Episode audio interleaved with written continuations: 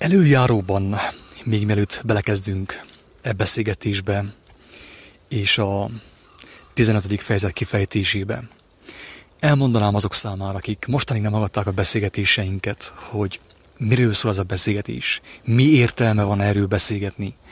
Tehát ennyire nyilvánosan a Facebookon, Youtube-on, mindenhol arról beszélgetni, hogy 2000 éve mit mondott valaki. Azért beszélgetünk erről, ennyire nyilvánosan, drága embertársak, mert Isten kegyelméből nekünk meggyőződésünké vált, hogy olyan dolgokat mondott Jézus ezelőtt 2000 éve, amiben óriási erő van. Óriási erő van. Milyen erő? Szabadító erő. Aki megérti, aki megismeri, hogy ő miket mondott 2000 évvel ezelőtt, meghallja, elolvassa és megérti, befogadja a szívébe, teljesen biztos, teljesen biztos, hogy meg fog változni az élete. És mi ezt, drága embertársak, mi ezt ajándékba kaptuk. Mivel, hogy ajándékba kaptuk, mi ajándékba továbbadjuk, akinek nem kell, az ne vegye magához. Szoktuk mondani azt, hogy Istennek a kegyelme nem kötelesség, hanem lehetőség. Akinek nem kell, aki jól érzi magát a saját bőrébe, a világ örömökkel, azokhoz nem beszélünk, sőt, elnézést kérünk tőlük, hogy megzavartuk a nyugalmukat. Tehát tényleg sértődés, nehesség, mi megosztjuk azt, amit kaptunk ajándékba, továbbadjuk azt, hát ha még valaki majd utánunk is továbbadja, és így néhány ember megmenekül a, a, a világi hazugságok, a világi rendszerek, a világi bűnök börtönéből. Tehát mondjuk ki a lényeget, tehát ez van, erő van szó. És nagyon röviden csak úgy hírekességképpen elmondom, hogy mi az igazi démonűzés. Én is láttam egy néhány ilyen rajzfilmet, amerikai filmet, Anthony hopkins meg Johnny Deppel, meg különböző ilyen a, színészekkel, akik ugye be, megpróbálták bemutatni, hogy milyen a démonűzés a rajzfilmekben, ugye a filmekben, a fantázia világában. És most elmondom egy két-három mondatban, hogy mi a démonűzés a valóságban. Drága barátom, tetszik vagy nem, ha hiszed, ha nem, te démonizált vagy démonizált vagy. Tudom, hogy furcsán hangzik, ha te nem találkoztál az Isten kegyelmével, a feltámadás erejével, teljesen biztos lehetsz abban, hogy démonizált vagy. Mit jelent a démonizáltság, drága barátom? Az, hogy tele van az elméd, tele van az emberek elmé, a mi elménk, tehát mi sem vagyunk különbek. Tele vannak különböző hazugságokkal. A hazugság megrontja az ember. Tehát például, hogyha azt hazudom neked, hogy nyugodtan menjél ott a hátrafelé háttal, és közben mögötted van egy, egy 100 méteres szakadék, akkor te abba bele fogsz esni, ugye? Tehát én hazudtam neked, te elhitted, és háttal szépen belestél a szakadékba. Na most az a demonizált, aki a hazugságot elhiszi, aki elhiszi azt is beüteti az ő életébe a hazugságot. Az az ember a demonizált. És szépen, lassan, de nagyon biztosan megromlik az ő élete. Megtelik nyomorúsággal, fizikai és lelki betegségekkel, lelki békétlenséggel, és nem érti, hogy miért. Azért, mert démonizált. Elhitte a vallásos hazugságokat, hitte a rendszereknek, a politikusoknak, a papoknak, a lelkészeknek, a guruknak, és kezd tönkre menni az élete. Fáj minden porcikája, és nem érti, hogy miért. Az imet démonizált. Na most akkor, hogyha ez a démonizáltság, hogy az, az emberbe belekerül a hazugság, az ő elmébe elsősorban, utána az ő lelkében, és az a hazugság megrontja az ő életét. Ha ez a démonizáltság, akkor vajon mi a démon űzés? A démonűzés az, amit mostan te tapasztalni fogsz. Ha végig fogod hallgatni ezt a felvételt, ezt a beszélgetést, drága barátom, akkor még az is megtörténhet, hogy démonűzésben lesz részed. Mert hallani fogod az igazságot, az igazságnak a tiszta fényében látni fogod a hazugságaidat, amiket te bevettél, látni fogod a bűneidet, és mi az is megtörténhet, hogy a démonok kimennek belőled, a hazugság kötelékei elszakadnak, és még a végén meg is szabadulsz. Isten dicsőségére. Tehát én remélem, hogy úgy lesz. Most akkor bele is kezdenénk a 15. fejezetben, amelynek a címe az, hogy miért nem menti meg Isten az ártatlanokat? Miért hagyja szenvedni Isten az ártatlanokat? Miért olyan gonosz Isten, hogy az ártatlant hagyja szenvedni? Ez a kérdés. Én ebben a kérdéssel nagyon sokszor találkoztam, megmondom őszintén, sőt, még én is feltettem ezt a kérdést. Mikor tettem fel ezt a kérdést? Akkor, amikor testként gondolkodtam, testtel gondolkodtam, húsvér emberként gondolkodtam, mint Péter akkor azt mondtam, hogy jaj, te hagyjatok békén az ilyen Istennel, Jehovával, ugye, vagy Jahveva, vagy hogy hívják. Hát az, ez itt, a fiát nem kimélte, hát hagyta megölni. Hát ha ártatlan volt a fia, akkor miért hagyta megölni? Azért, drága barátom, mert testtel gondolkodsz. Testtel gondolkodtam. És nem értettem a nagy tervet, a lényeget. Nem volt meg az a felső perspektíva, amely által láthattam volna azt, hogy mi az egésznek az értelme. És milyen óriási kijelentés és szabadulás van abban, ebben a történetben. Abban, hogy hagyta az ártatlant megölni, és a végén feltámasztotta őt. Ha valaki türelmes lesz, és végighallgatja ezt a felvételt, ezt a beszélgetést, teljesen biztos, hogy olyan megérdéseket fog kapni, ami, amelyekét hálás lesz. És áldani fogja az Úristent, a Jóistent. Hogy találkoztál ezzel a beszélgetéssel, ezekkel a kijelentésekkel. Mert ha belekapaszkodik ezekbe a kijelentésekbe, nem kell hozzá semmilyen vallás, nem kell sem Vatikán, sem pápa, semmilyen gyülekezet. Meg fog szabadulni az élete meg fog változni. Teljesen biztos. Sajnos most már az evangéliumból, ebből az evangéliumból csak egy fejezet van hátra, ez az utolsó előtti, úgyhogy, de viszont akit érdekel és akit megfog ez a gondolatcsomag, ez a beszélgetés, nyugodtan visszanézheti az előző beszélgetéseket, nem kell hozzánk beállni, mert nincsen vallásunk, annyira szegények vagyunk, hogy vallásunk sincsen jóformán, hagyományaink sincsenek nagyon, de viszont találkoztunk az élő Isten igazságával. És azt mi megosztjuk ingyen, díjmentve, bérmentesen, jókedvel, ajándékba az embertársainkkal.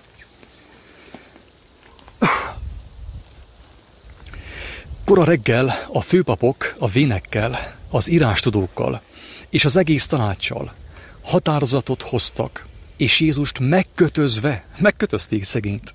Nem tudom, miért kötözték meg. Tudták, hogy tudhatták volna, nem fog elfutni.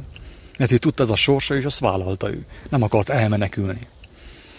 És Jézus megkötözve elvitték, és átadták Pilátusnak. Pilátus megkérdezte tőle, te vagy a zsidók királya? Ő így válaszolt, te mondod. A főpapok sok mindennel vádolták. Pilátus pedig ismét megkérdezte tőle, semmit se felelsz? Látod, mennyi vádat hoznak fel ellened? Jézus azonban többé semmit sem válaszolt. És ezen Pilátus fölöttébb csodálkozott. Én is csodálkoztam volna, megmondom őszintén. De most már értem, hogy miért nem válaszolt, és el is fogjuk mondani. Jézus azonban többé semmi sem válaszolt, és ezen Pilátus fölöttébb csodálkozott. Idáig olvasom egyelőre, hogy értsük meg, hogy Jézus miért nem válaszolt. Erről már többször volt szó egyébként, hogy, hogy ő az ártatlan, akinek nem volt semmilyen bűne. Senkinek nem hazudott, az igazságot mondta el. Embereket megszabadított a démonaiktól, a hazugságaiktól, a bűneiktől, a megkötözöttségeiktől. Gyógyította őket fizikailag, lelkileg. A halottakat feltámasztotta, és a végén elítélték, szembeköpködték, megkínozták és megölték. A kérdés az, a találós kérdés, hogy miért nem akarta megmenteni magát. Miért nem válaszoltak kérdésre, Pilátus kérdésére? Felhoztak egy csomó hazug, haz, hazug vádat ellene. Olyan vádakat, amelyek nem voltak igazak. Csak hogy megölhessék valahogy. Miért nem akarta megvédeni magát? Azért, mert ő gyermek volt, drága barátom. Isten gyermeke volt, Isten fia volt. Azt mondta, hogy ha nekem nincsen egy jó atyám, egy édes atyám, aki engemet megvédjen, akkor én hiába védekezek. Így van-e? Ő tudta, hogy a proféciáknak be kell teljesedniük rajta. Ő tudta, hogy Isten el fogja engedni őt, hogy halljon meg. Fogja engedni, hogy halljon. Szóval miért védekezzek? Hát is, is meg kell ezt történjen. Nincs értelme védekezzek. Hadd védjen meg engemet a mindenható atyám. Dávidtól azt kérdezte a királynak idején, hogy Saul király, hogy hát Dávid, hát a, a, a nagy vitézeket, a Héber, ugye zsidó vitézeket megölte Góriát. Mit fogsz te kezdeni Góriáttal? Téged ki fog megvédeni? Dávid a gyermek, hangsúlyozom a gyermek, nem a felnőtt, nem az okos tojás, professzor, nem a filozófus, hanem Dávid a gyermek.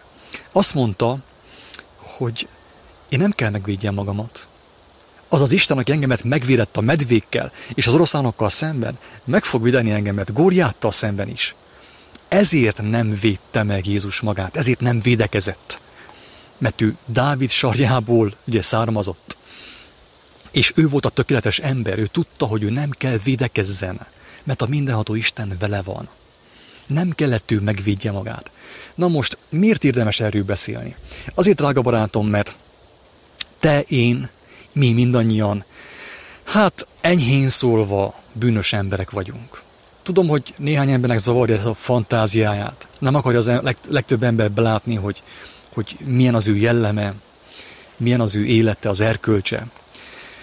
De van bűn sajnos. A hazugságból származik, de létezik a bűn. Van bűn. Mi bűnös emberek vagyunk. Én is az vagyok. Főkép az voltam, ugye, mielőtt találkoztam a, a, az Úristen igazságával. És uh, mi bűnösként, ha minket megvádolnak, még ha nem is a teljes igazsággal vádoltak meg bennünket, mi úgy védekezünk, hogy, hogy, hogy helyben leforgatunk. Kézzel, lábbal, körömmel védekezünk. Mi a bűnösök védekezünk. Miért kell mi annyira védekezzünk? Miért kell mi annyira megvédjük az igazunkat, saját magunkat? Azért, drága barátom, mert nincs Istenünk, aki minket megvédhetne. Ennyire egyszerű a válasz a kérdésre. Nincs Istenünk, aki minket megvédhetne. Nincs, akiben bízzunk mi. Nincs nekünk egy tökéletes teremtőnk, aki minket megvédhetne. Ezért mi akarjuk megvédeni magunkat. De még így is furcsa az egész, mert megírtam, hogyha teljesen ártatlan volnék, és meg akarnám védeni magamat, akkor talán valamennyire jogos volna, Isten nélkül is. De úgy, hogy bűnös vagyok, hazug vagyok.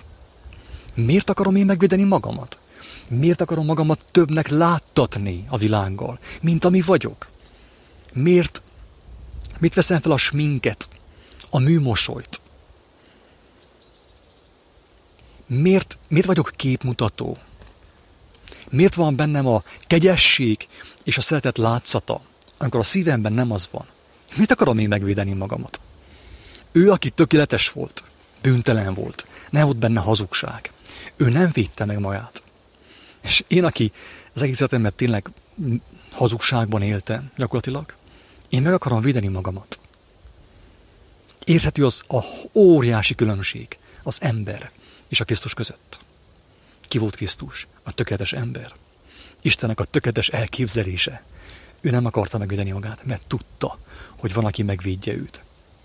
Tudta azt is, hogy, hogy meg fog halni, Isten fogja engedni, hogy meghaljon. De harmadnapon feltámasztja, hogy megdicsőítse őt.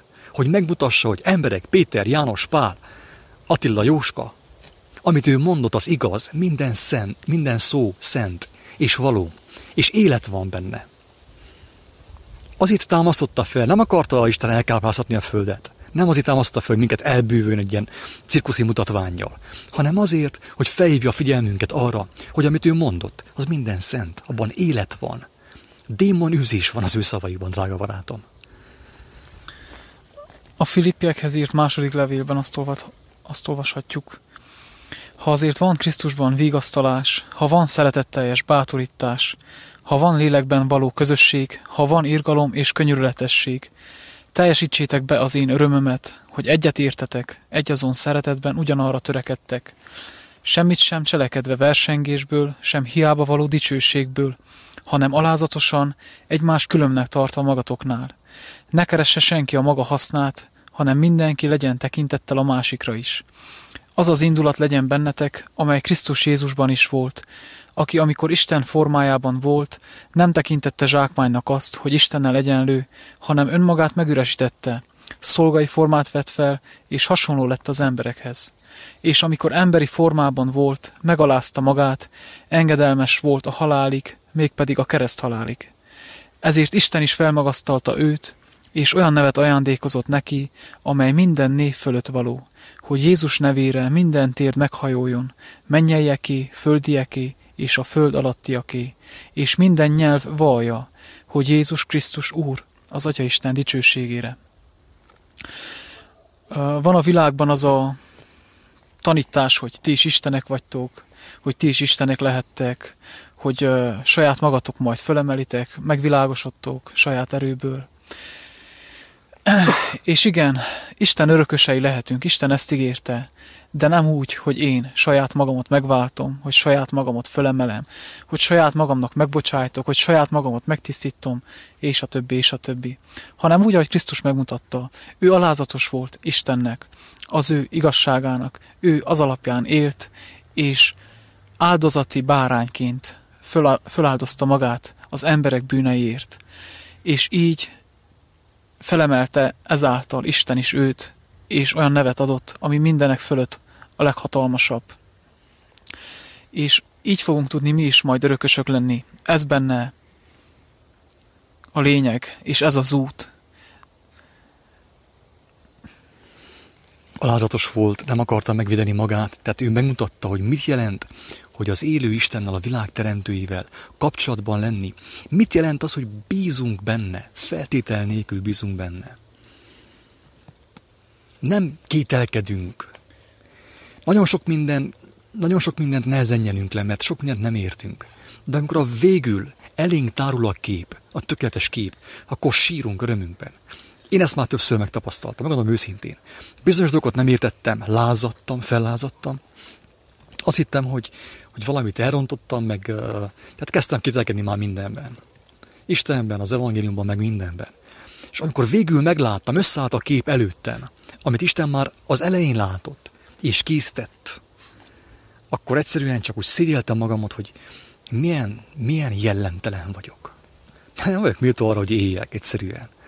Miért nem tudtam alázattal kivárni azt, hogy a terv teljesedjen be, legyen tökéletes. Bízzak abban, hogy ha most tegyük fel, nekem kell fájni a ballábam, hát fájna a ballábam. Majd csak meggyógyul, ha meg kell gyógyuljon. Miért nem merek bízni? És milyen jó, amikor az ember abba az állapotba kerül, amiben te is, és minnyáján, akik Istenhez fordultunk, mert ez az egyik fontos pont az életünkben, hogy rájöjjünk, hogy mennyire tehetetlenek vagyunk, mennyire esendőek vagyunk, mennyire nyomorultak vagyunk Isten nélkül. És ez az egyik fontos pont, a legfontosabb pont az életben, a fordulópont, hogy az ember Istenhez forduljon, és teljesen átadja a bizalmat. Ha nem is azonnal teljesen, de lépésről lépésre egyre jobban, napról napra. Ünnepenként pedig egy foglyot szokott szabadon bocsátani nekik, akit éppen óhajtottak. Volt pedig egy Barabás nevű fogoly, akit azokkal a lázadókkal együtt fogtak el, akik a lázadás idején gyilkosságot követtek el. Felvonult hát a sokaság, és kezdtek kérni Pilátust arra, amit mindenkor megtett nekik. Akarjátok, hogy elbocsássam nektek a zsidók királyát? Kérdezte tőlük Pilátus. Mert tudta, hogy a főpapok irítségből adták a kezébe Jézust. Tehát Pilátus nagyjából tisztában volt az ő gonoszságukkal. És még egy nagyon kemény jelzés is kapott a feleség által, hogy ügyeljen, hogy ne legyen, ne legyen vétkes az ő vérében, az ő vérének kiontásában. Mert ő egy tiszta és szent életű ember, Jézus. A főpapok azonban felbújtották a sokaságot, a tengert, drága barátom, a tengert, a tömeg gondolkodó, aki egymás után mennek a vágóhídra, mint a marhák. Egymás után, egymás fenekét nézve vonulnak be a vágóhídra. A vak vezeti a világtalant. Az ilyen embereket mindig fel lehet bújtani. Fel lehet bújtani az igazság ellen arra, hogy megöljék, vagy üldözzék, vagy kigúnyolják azokat, akik megismerték Istennek a tervét, és arról tesznek bizonságot az életükkel. Tehát felbújtották a főpapok, az akkori vallási vezetők, az akkori pápák, ugye az akkori biborosok, hogy ezt ki kell nyírni, apámi. Mindenki övölcse az, hogy barabást engedjék el. A főpapok azonban felbújtották a sokaságot, hogy inkább barabást engedje szabadon nekik. Pilátus még egyszer megkérdezte, mit tegyek hát azzal, akit a zsidók királyának neveztek. Azok pedig ismét így kiáltottak, feszíts meg! Akkor a zsidók kimondták saját magukra a halálos ítéletet. Feszítsétek meg az igazságot, nem kell nekünk igazság. Nekünk paráznaság kell, perverzió kell, jólét kell, fokhagyma kell, hazugság kell, szodoma és gomora kell, férfi férfival, nő nővel, állatokkal, mindennel. Nekik ez kellett. az igazságra, az igazságnak a kijelentése, az igazság szavára. Azt kiáltották, hogy keresztre vele, nem kell nekünk. Nem kell nekünk. És azt kiáltották, hogy barabást engedjék szabadon. Hát ők mondták ki, hogy a gyilkost engedjétek szabadon gyilkolni tovább. És csodálkozunk azon, hogy a világ tele van gyilkossággal. Hogy mindenki gyilkol. Az emberek ugye az igazság nevében ráadásul mennek, és egymást fejbe lövik. Elrobbantanak, mit tudom én, egy hatalmas épületet egyszerre több ezer emberrel, ugye? Isten nevében, Allah nevében, nem tudom én kinek a nevében. Miért történt ez? Miért történik ez? Azért, akkor megszavazták, hogy nekünk nem az igazságnak a hírnökeire van szükségünk, hanem a gyilkosokra, akik folyton lázadnak, akik folyton hadat üzennek, háborúznak, kardoznak. Tehát ezt szavazta meg akkor a világ 2000 évvel ezelőtt, és azóta megy a gyilkosság. Csak hogy zárójelben mondom el, hogy érdekességképpen, és nem akarom, hogy valaki félreértse, én nem említem például Szokratészt azonos kaliberű embernek, mint Jézus, amilyen volt. De ő is egy olyan ember, azt mondta, hogy oké, engemet megölhettek. De mi lesz így veletek? Ha engemet, aki, aki lemondta mindenről, hogy nektek, meg, tehát rámutassak nektek, hogy babonákban vagytok, butasságban vagytok. Ha engemet megöltök, akkor mi lesz így veletek? Őt is így ölték meg körülbelül annak idején. Időszámításunk előtt körülbelül 350-ben. Nem azt mondom, hogy ő Krisztus volt, nem hiszem, hogy bárki is elérte azt a szintet, amit Jézus megmutatott, mint Isten fia. De viszont már volt erre példa az Ószövetségben is, hogy az a profitákat megölték, a gondolkodókat mindig megölték, akik, akik látták azt, hogy az a tömeg vezetve van, a tömeg babonákban van, attól haldoklik, attól beteg. Ezeket az embereket mindig kiirtották. Azt kiáltották, hogy keresztre vele, feszítsétek meg, engedjétek el nekünk a gyilkost. Mert mi itten továbbra hancorozni akarunk, akarunk járni az arénákba, ahol a gladiátorok egymásnak a nyakát ö, szorongatják és egymást gyilkolják. Tehát ezt szavazta meg a nép ezelőtt 2000 éve. Pilátus azt kérdezte tőlük, hogy de mi rosszat tett? Azok pedig annál inkább kiáltották, feszíts meg! Pusztuljon az igazság! Nekünk jó a sötétség. Jó a, a szellemi züllöttség. Imádjuk a bűnököt. Abban lenni. Imádjuk egymást, egymást folytogatni, egymást gyilkolni. Imádunk hazadozni. Feszíts meg! Pilátus eleget akart tenni a sokaságnak, és elbocsátotta nekik barabást. Jézus pedig megostoroztatta, és kezükbe adta, hogy megfeszítsék. A katonák pedig elvitték őt a palota belsejébe, ahol a helytartóság van, és összehívták az egész csapatot. A bíborba öltözött, öltöztették, bí, bocsánat, bíborba öltöztették, tövisből font koszorú tettek a fejre, és így köszöntötték, üdvözlégy, zsidók királya. Nátszállal verték, a fejét megköbdösték, és térdet hajtva hódoltak előtte. Miután így csúfot űztek belőle, levették róla a biboruhát, és a maga ruháiba öltöztették, majd kivitték, hogy megfeszítsék. És egy éppen arra menőt, aki a mezőről jött, egy bizonyos Cirinei Simont, Alexander és Rufus apját, arra kényszerítették, hogy vigye a keresztet. A Golgota nevű helyre vitték őt, amely megmagyarázva azt jelenti koponya hely és mirhás bort adtak neki inni, de ő nem fogadta el. Majd keresztre feszítették, megosztoztak ruhái, mint ahogy ugye megvan írva a profiták könyvében, sorsvetéssel döntve el, hogy ki mit kapjon. Három óra volt, amikor megfeszítették. Elítélésének az oka pedig így volt fölüje írva, a zsidók királya. Még hogyha bolond ember lett volna Jézus, tehát egy ilyen őrült, vagy egy ilyen tébolyult, még akkor sem kellett volna ezt csinálják vele. Nem úgy, úgy, hogy ez tényleg így volt ezzel. Tehát teljesen szent volt. Két rablót is megfesztettek vele, egyet jobb és egyet bal keze felül. Így teljesedett be az az írás, amely azt mondja, és a bűnösök közé számlálták. A bűnösök sorsára jutott. Ugyanazt kapta, ugyanazt a megalázatást, azt a büntetést, amit a gyilkosok, a rablók. Az arra menők pedig fejüket csóválva szidalmazták őt, és azt mondták, hé te, aki lerontod a templomot, és három nap alatt fölépíted, szabadíts meg magadat, és szállj le a keresztről. Hasonlóképpen csúfolódtak a főpapok is, egymás között, az írástudókkal együtt. És azt mondták, másokat megmentett, de magát nem tudja megmenteni.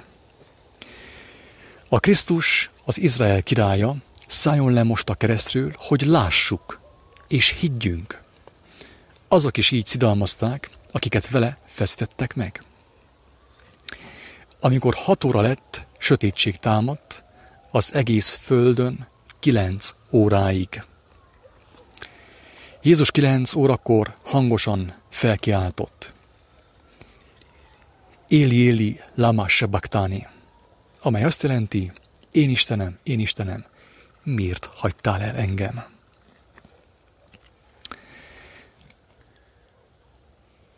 Némelyek az ott állók közül, akik ezt hallották, azt mondták, ime illést hívja. Egy ember pedig elszaladt, egy szivacsot megtöltött ecettel, azt nátszára tűzve inni adott neki, és ezt mondta, hadd lássuk, eljön-e illés, hogy levegye őt. Jézus pedig hangos kiáltással kilehelte lelkét. És a templom kárpitja felülről az aljáig ketté hasadt.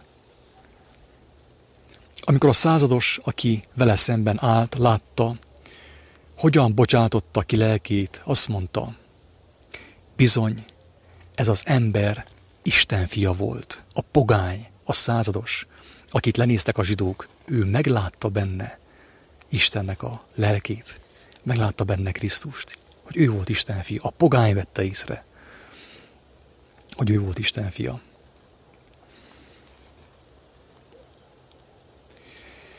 Egyelőre idáig olvasom hogy picit beszélgessünk arról, hogy idáig mi történt. Tehát nyilván itt többször hangsúlyoztuk azt, hogy mi nem azért beszélgetünk róla, hogy mindent mindenkinek elmondjunk. Mert aki csak arra támaszkodik, amit tőlünk hall, teljesen biztos, hogy nem fogja megérteni a lényeget. Aki Istenhez nem fordul személyesen, mint gyermek, nem fogja megérteni a lényeget. Teljesen biztos. Akármeddig hallgatja videóinkat. Egyszerűen lehetetlen. Ha nincsen meg ez a meghitt személyes kapcsolat az élő Istenek a lelkével, és az ember nem éhezi és szomjúz az igazságot, nincs olyan megértse ezt. Mi csupán egy néhány dolgot mondunk el, amit megértettünk abból, izelítéskép, hogy hát ha valaki rájön arra, hogy tényleg ez az, és ez ebben szabadság van, ebben élet van, amiről a fiúk beszélnek. Addig, amíg össze nem törtem, négy évvel ezelőtt és nem kiáltottam segítségére Istenhez. Addig, addig én is úgy tiszteltem Jézust, ahogy korábban felolvastad. Kigunyoltam, szembeköptem. Csak nem tudtam róla. Hogy miért mondom ezt? Azért, mert Jézus Krisztust nem csak úgy kell elképzelni, mint egy személy itt, ahogy felolvastuk, hanem mint a tökéletes ember, aki bemutatta, hogy hogy lehet tökéletes kapcsolat Istennel, a tökéletességgel. És ameddig én nem ismertem, hogy mi az igazság, addig én csak lázadtam. Az, hogy meg akartam ölni a szüleimet, hogy igazából bárkit megöltem volna, hogyha olyan állapotban kapnak el, hogy uh, alkoholista voltam, hogy uh, drogoztam, hogy hazudtam, loptam, káronkodtam. Ezeket leszámítva én is jó embernek gondoltam magamot. És azt, hisz, azt hittem, hogy jó vagyok. De ha én abban az állapotban, nagy Isten, meghaltam volna, azzal a lelki minőségi állapotban, én biza az örök halált kaptam volna, oda jutottam volna. És most, hogy elkezdtem megismerni az igazságot, Krisztus megtisztította bűneimtől, felszabadította a függőségeimtől. Így most már tisztábban látom azt, hogy milyen voltam. Tehát így, ahogy felolvastad Attila, így, mintha magamat láttam volna, hogy az igazsággal szemben én is ilyen képmutatóan viszonyultam. Így én is eljártam templomba vasárnaponként, de attól függetlenül, amit korábban felsoroltam, pont úgy megtettem volna. Tehát templomba járó gyilkos voltam. És most azt gondolhatják az emberek, hogy jó, gyilkosság, hú, az a legkeményebb bűn, de higgyétek el, hogy a, a legkisebb bűn is nagy, óriási bűn a tökéletességhez képest, úgyhogy mindnyáján szükségünk van a kegyelemre, hogy Krisztushoz forduljunk. Tehát a, a bűn ugye az azt jelenti, hogy egy folt a tisztaságban, úgy is lehet értelmezni, egy folt a tisztaságban, egy tiszta fehér ruhán, egy, fekete, egy kicsi fekete foltocska a ruhát tisztátlanná teszi. A tisztába, a tökéletesbe, a tökéletlen nem mehet be. Tehát nincs olyan, hogy, hogy én szinte tökéletes vagyok, tehát bemehetek, nincs ilyen, drága barátaim. És a kérdés az ugye, hogy hát mindenki bűnös persze, én mi is azok vagyunk. Hát akkor senki nem láthatja meg Isten országát. Azt mondta Jézus, persze, senki nem láthatja meg. Éppen ezért van szükségetek arra, hogy az ő lelke vezessen titeket, mert az ő lelke elvezet minden igazságra és megtisztít szépen lépésről lépésre. Ezért fontos nekünk, mindannyiunknak, hogy olyannan szülessünk az igazság Istennek a lelke által. Különben nem lehetséges sajnos.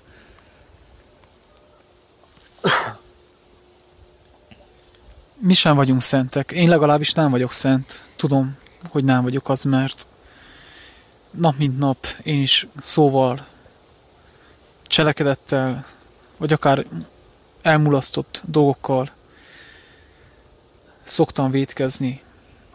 Még néha hitetlen vagyok, még néha indulatos vagyok, de tudom azt, emlékszem arra napra, amikor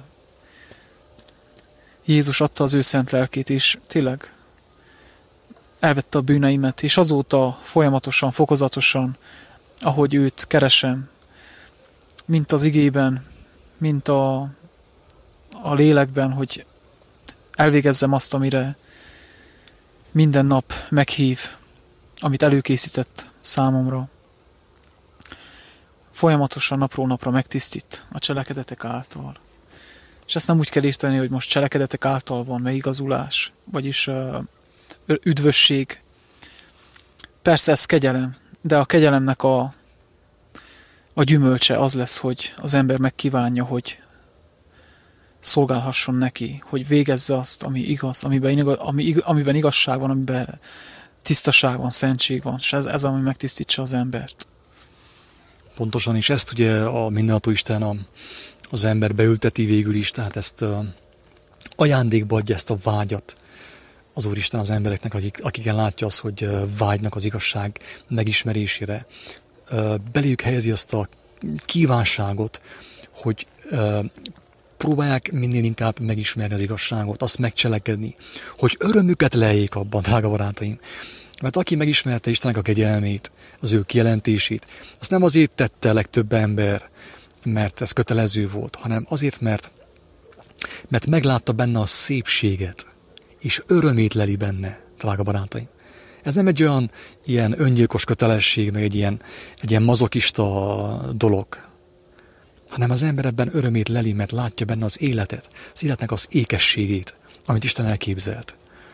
Ez a megváltás, mert különben az ember erőből, ugye amikor uh, jót cselekedtem egymástán tízszer emberekkel, azért már ugye a tizedik után már haddig nem is elvárom, hogy én is kapjak valamit cserében, ugye? Az ember nem tud önzetlenül cselekedni, ha Istennek a lelke nincsen benne. Hát előbb-utóbb el fogja várni, hogy hát ő is már kapjon valamit. Annyit adtam én már, hogy valami már visszajár belőle. De viszont, hogyha az embernek megadatik ez a szép ajándék, akkor örömét leli az egészben. És azt mondja, hogy te nem azért csinálom ezt, mert, mert én tartozok valakinek, akár Istennek, akár az embereknek, hanem azért, mert látom, hogy ez tökéletes, ez szép, gyönyörűséges, az én igám könnyű, Bocsánat, az interrem könnyű. Az én igám gyönyörűséges, ezt mondta Jézus. Nem ok nélkül mondta ezt. kérdés az, hogy ugye a főpapok, az okoskodók, az akkori filozófusok, az írástudók gúnyolták, hogy másokat megmentett, de magát nem tudja megmenteni, és azt hitték, szegények, szegények azt hitték, hogy legyőzték őt, megölték őt. Ugye? Magát miért nem menti meg? És tényleg, hát az előbb olvasta fel Levike Pálapostoltól, hogy megkapta Istennek minden erejét, minden hatalmát. Tényleg megmenthette volna magát. Miért nem mentette meg magát? Mekkora csoda lett volna, ha magát megmenti. Szépen leszáll a keresztül, és mindenkit ottan ö, agyba főbever. A gyilkosait legyilkolja ottan. Megtehette volna. Meg volt neki hozzá hatalma, az ereje. Nyugodtan megtette volna. Azért, drága barátaim, mert nem az a csoda, nem az volt az ő csodája akkor a kereszten, hogy megmenthette volna magát és a másik két latort. Leszáll a keresztül, megmutassa, hogy te figyelj meg, császárkoma. Hát figyelj meg, hogy én vagyok az Istennek a fia. Hát fölötte nincsen hatalmat. Az igazi csoda az volt, drága barátaim, hogy amikor ő a kereszten volt, és megmenthette volna magát, mert meg volt neki hatalma, nem élt a hatalmával, hanem engedte, hogy megöljék őt. És szerette az ellenségeit. Megbocsátott nekik, még mielőtt ők belátták volna azt, hogy ők gyilkosságot követtek el, úgy vele szembe, mint az élettel szembe, mint az igazsággal szembe, mint önmagukkal szemben, drága barátaim. A csoda nem az volt, nem az lett volna a nagy csoda, hogy, hogy megmenti magát lesz a keresztül, mert megtehette volna. Az igazi csoda az volt, hogy szeretettel tudott gondolni rájuk, és azt mondta, hogy Istenem, bocsássál meg nekik, nem tudják, mit cselekednek. Na barátom, ezt csinál meg. Mert mindenki megmenteni magát, mindenki elfutna a keresztül, mindenki elszaladt a szenvedés elől. Ha tehetné mindenki megmenteni magát, ha tehetné mindenki örökön élne testben, önző módon. Ez nem csoda, drága barátaim. A csoda az, hogy ő engedte magát meghalni, mint a bárány, meg, meggyilkolni. Mekkora erő kellett ehhez. És ahhoz, hogy az utolsó lehelletével is áldja az ellenségeit. Mert nem tudták, mit cselekednek. Istenem, adjál nekik egy újabb esélyt. Hát, ha majd megértik az egésznek a lényegét, és megmenekülnek. A lelkük megmenekül, mert a test mindenképp meghal. De viszont, aki az igazságot nem ismerte meg, annak a lelke is tönkre megy, kárba vész, elkárhozik. Szó szerint, drága barátaim. Még akkor is, hogyha elmegyünk egymásnál két reinkarnációs tanfolyamra. Itt ezzel, ebben is rengeteg sok tanítás van ebben a részben, a 31. bekezdésben hogy csodát cselekedhetett volna, megmenthette volna magát, a keresztet felégethette volna, bármit megtehetett volna. A tanítás az, hogy nem akarta őket elbűvölni szenzációval, káprázattal. Nem akarta, hogy ki vagyok én, nem akarta azt mutatni, hogy ki vagyok én. Hogy ime mekkora csodát teszek. Hogy az emberek ne azért higgyenek benne, hogy neki olyan óriási hatalma van, hogy ő egy, egy csetintése mindenkit legyilkol. Megtehette volna nyilván, ha Isten hatalma vele van. De nem tette. Ő nem ezt akarta, nem akart minket elbűvölni, mert tudta, az emberek már épp eléggé el vannak bűvölve az arénák által, a cirkusz által, a varázslók által, mint ahogy ma is, a New Age által, a kereszténység által, a vallásosság által. Ő nem elbűvölni akarta őket, hanem értelemmel, kedvesen, szeretetesen megmutatni számukra az életnek az útját. Ő ezt akar, ő fel akart nevelni minket az életre, az élet igét akarta belénk oltani, nem pedig a szenzációt. Ezért mondtam, hogy egyre több a szenzáció a világban, egyre több a csoda, a bűvészkedés, a varázslás, és az emberek ezután mennek, de akik ezután mennek, elvesznek. Nem rossz indulattal mondom, nem gonoszságból mondom. Aki jobban ézi, éhezi a cirkuszt, a szenzációt, a csodákat, a fesztiválokat, mint az igazságot, nincs ahogy megmeneküljön. Mert az igazságnak a megismerése, az igazi szabadulás, a démonűzés, drága barátom.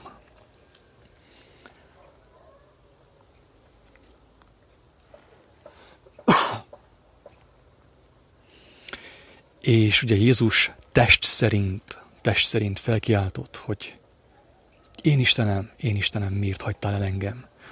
Ez a kérdése is egyszerű a válasz, már többször beszéltünk róla, hogy Isten, hát tényleg, ha Isten az ő édes atya volt, hát miért hagytál a fiát? Tehát ez, ez őrültség. Ilyen tegyen az ő fiával. Miért hagytál a fiát, Isten? Isten, és a kérdés az, hogy vajon valóban elhagyta, vagy meg van hamisítva a Biblia? Vajon mi történt itten?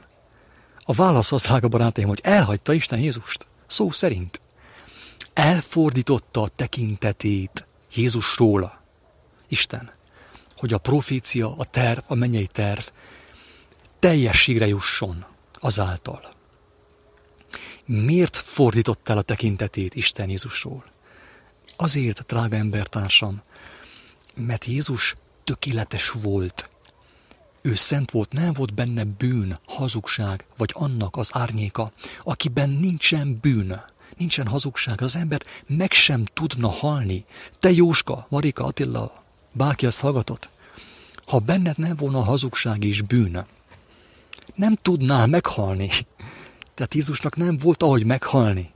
Tehát Istennek el kellett fordítani a tekintetét róla, hogy tudják ezek az emberek megölni őt, a gyilkosok, a hóhírok. Különben nem tudott volna meghalni. És ha nem tudott volna meghalni, akkor Isten nem tudta volna feltámasztani, hogy azáltal rátegye a pecsétet, az ő aláírását, az ő tanításaira, Jézus szavaira. Érthető az egésznek a lényege most már, hogy miért hagyta Isten meghalni? Miért engedi Isten, hogy az ártatlanok szenvedjenek? Miért engedte Isten, hogy Richard Wurbrand, aki egy szent életű ember volt Romániában, 14 évig szenvedjen a börtönben? Könyörtelen Isten, ugye, sokan ezt hozzák fel, hogy hagyta a gyilkos Isten, hagyta a gyermekeit megölni. Azért, drága barátaim, hogy az ő szenvedésükben ő megmutatkozzon, megdicsőjön. Érthető a lényeg? Mert azt az Isten mindenki szereti, egyezünk meg abban, aki folyton adja a suskát, a vakációt, a jólétet, a testélvezeteket. Ezt az Isten mindenki szereti, drága barátaim. Az Isten egy probléma van. Ez a világisten, a világ ura, amit úgy nevez a Biblia, hogy sátán. Ezt az Isten mindenki szereti. De az élő Isten, a szeretet Istene, abban mutatkozott meg leginkább, hogy az ő gyermekei akkor is szerették őt, amikor már semmiük nem volt itt a világban, amikor a halál torkában voltak, akkor is áldották őt. És ebben mutatkozott meg az ő hatalma. Mert minden embernek boldogsága van, öröme, a jólétben, a kényelemben, az évezetekben. De kinek van öröme a kínban, a kínszenvedésben? Annak, drága barátom, akinek van Istene, és aki ismeri az ő Istenét, és akit ismer az ő Istene, csak neki. És Jézus megmutatta, hogy neki van egy élő Istene. Mert bár megtehette volna, hogy elmenekül, amikor Péter hívta, a keresztül is leszálltott volna, nem tette. Azt mondja, Istenem, hát én, én hogyha az életben, a fizikai testemben engedelmes voltam, és téged áldottalak, hát akkor ugyanúgy foglak téged szeretni és áldani a halálomban is. És azt mondta Isten erre, azt mondja ma is, hogy ez az én szerelmes fiam, szerelmetes fiam, őt kövessétek, mert amit mondott, abban élet van. Élet van abban. Először feltámadás, a szellemi halálból, a szellemi vakságból, a szemeknek a megnyilása. És élet van, örök élet. Nem ilyen 20-30 évig tartó, 60 évig tartó ö, élet, amely a kórházban végződik drága barátaim. Ezért engedi Isten ma is az ő gyermekeit megkínozni. Mert mit tesz a test? A test, ha kínozzák, menekül, ugye? Próbál videkezni, háborúzni akar. De aki már valóban lelki, aki már valóban Istenben, Istenben van, azt mondja, hogy kínozzatok. Péter azt mondta, hogy Feszítsetek keresztre, hogyha nektek az úgy tetszik. De fejjel lefelé, mert nem vagyok méltó arra, hogy úgy halljak meg, mint az én mesterem. az én megváltóm. Itt kezdődik a spiritualitás. És ebben dicsőül meg Isten, ebben mutatkozik meg az ő hatalma, hogy mekkora szerelmet, mekkora lelket oltott az ő gyermekeibe, hogy még a halál torkában sem félnek.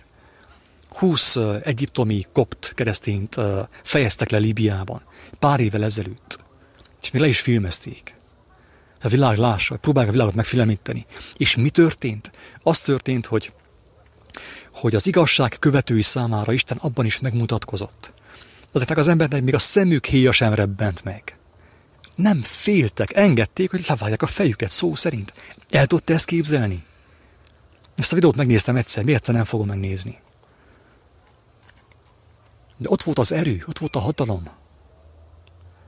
Mert hogyha egyszerű pogány, istentelen embert kínoznak, az, az elárulja az anyját, az apját, a gyermekét, mindenkit elárul, a saját lelkét elárulja.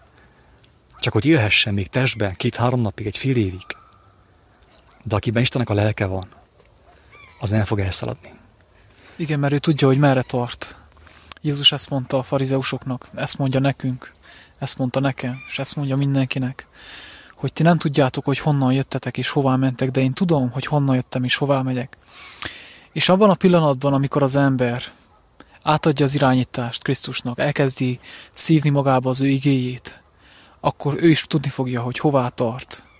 És az az ember, ami, aki még földi, én is, amikor még földi voltam, természetesen mentettem volna az életemet, hogy, hogy maradjak, mert csak ez, az, ez a földi élet volt számomra elképzelhető, és nem is tudtam másról. De most, most már tudom, hogy Isten örök életre teremtett, és ez a test előbb-utóbb úgy is elvész, meghal. És kívánom, hogy az utolsó leheletemig én is tudjam őt szolgálni, áldani, és a, az Isten országát hirdetni az embereknek. És hiszem, hogy majd ad erőt ahhoz, hogy ha netán nekem is ö, fejezés lesz, vagy bármi más, ottan erőt fog adni, hogy ott is megdicsőjön az ő neve mások üdvösségére. Itt, amit uh, hallottok, kedves embertársak, ez mind bolondság, ez mind hazugság, amit mi mondunk. Sokan azt fogják gondolni, hogy ez hazugság, és igazuk lesz. Egy néhány ember, egy kevés ember fogja csak azt gondolni, ez igazság, és neki is igaza lesz nekik is igazuk lesz, és azáltal megmenekülnek. Megmondatott pontosan Pál által, hogy ezek a szavak, a keresztről szóló hír, üzenet, bizonyság, az bolondság azok számára, akik a fejük után mennek, akik a test után mennek, a test kívánság, a rothadó, öregedő test kívánsága után mennek. Azok számára ez mind bolondság. Ennek ellenére vállaljuk azt, hogy bolondnak néznek, hülyének néznek, és elmondjuk, hogy egy, az a néhány ember, az az egy ember a tíz leprásból egy megmeneküljön. Mert ez a valóságos arány kb. Ez is meg volt mutatva az evangéliumban, hogy száz ember hallja az igazságot, körülbelül tíz fog megmenekülni általa. A többi azt mondja, ó, ez bolondság, én még ráérek ilyen dolgokkal foglalkozni. Melyek egy picit még éveszkedek a világban. Oké. Okay. Voltak ott asszonyok is, akik távolról figyelték, köztük a Magdalai Mária. Mária, a kis Jakab és József anyja, és Salomé, akik követték és szolgáltak neki, amikor Galileában voltak, és sok más asszony is, akik vele mentek fel Jeruzsálembe. Amikor már esteledett, és mivel az a nap a szombat előtti előkészület napja volt, előállt Arimátia József, egy tiszteletben álló tanácstak, aki maga is várta az Isten országát. Tehát ő hitt Krisztusban, minden szavában hitt. És bement bátran Pilátushoz, hogy elkérje Jézus testét. Pilátus pedig csodálkozott, hogy már meghalt volna, és magához hívatta a századost, és megkérdezte tőle, hogy meghalt-e már.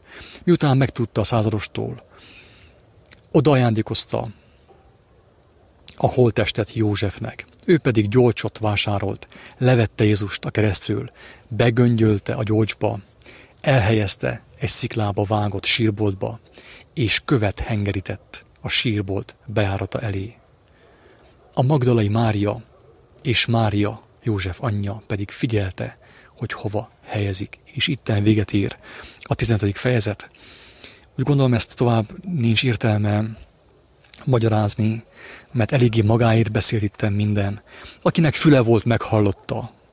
Akinek füle volt a hallása, meghallotta, mi a lényeg ebben a fejezetben is. Utána aztán, ha minden igaz, uh, hamarosan következik a 16. fejezet, ugye a, a végkifejlet, és azzal befejeztük a Márk evangéliumát. Akit érdekel, megtalálja Youtube-on, a Facebookon egyaránt az előző részeket, meghallgathatja, de mindenkit arra bátorítunk, hogy személyesen vágyjanak arra, hogy hallják Isten szavát, megkapják a kijelentéseket, mert különben nem fog ez működni senkinek.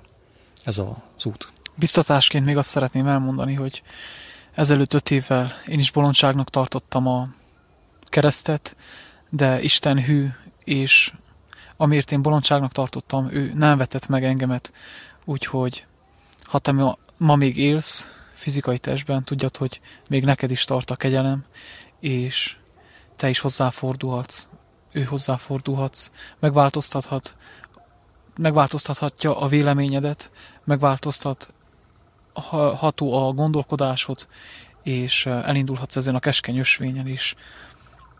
Ehhez kívánok Isten áldását és bátorságot. Úgy legyen. Isten áldja mindenkit, sziasztok!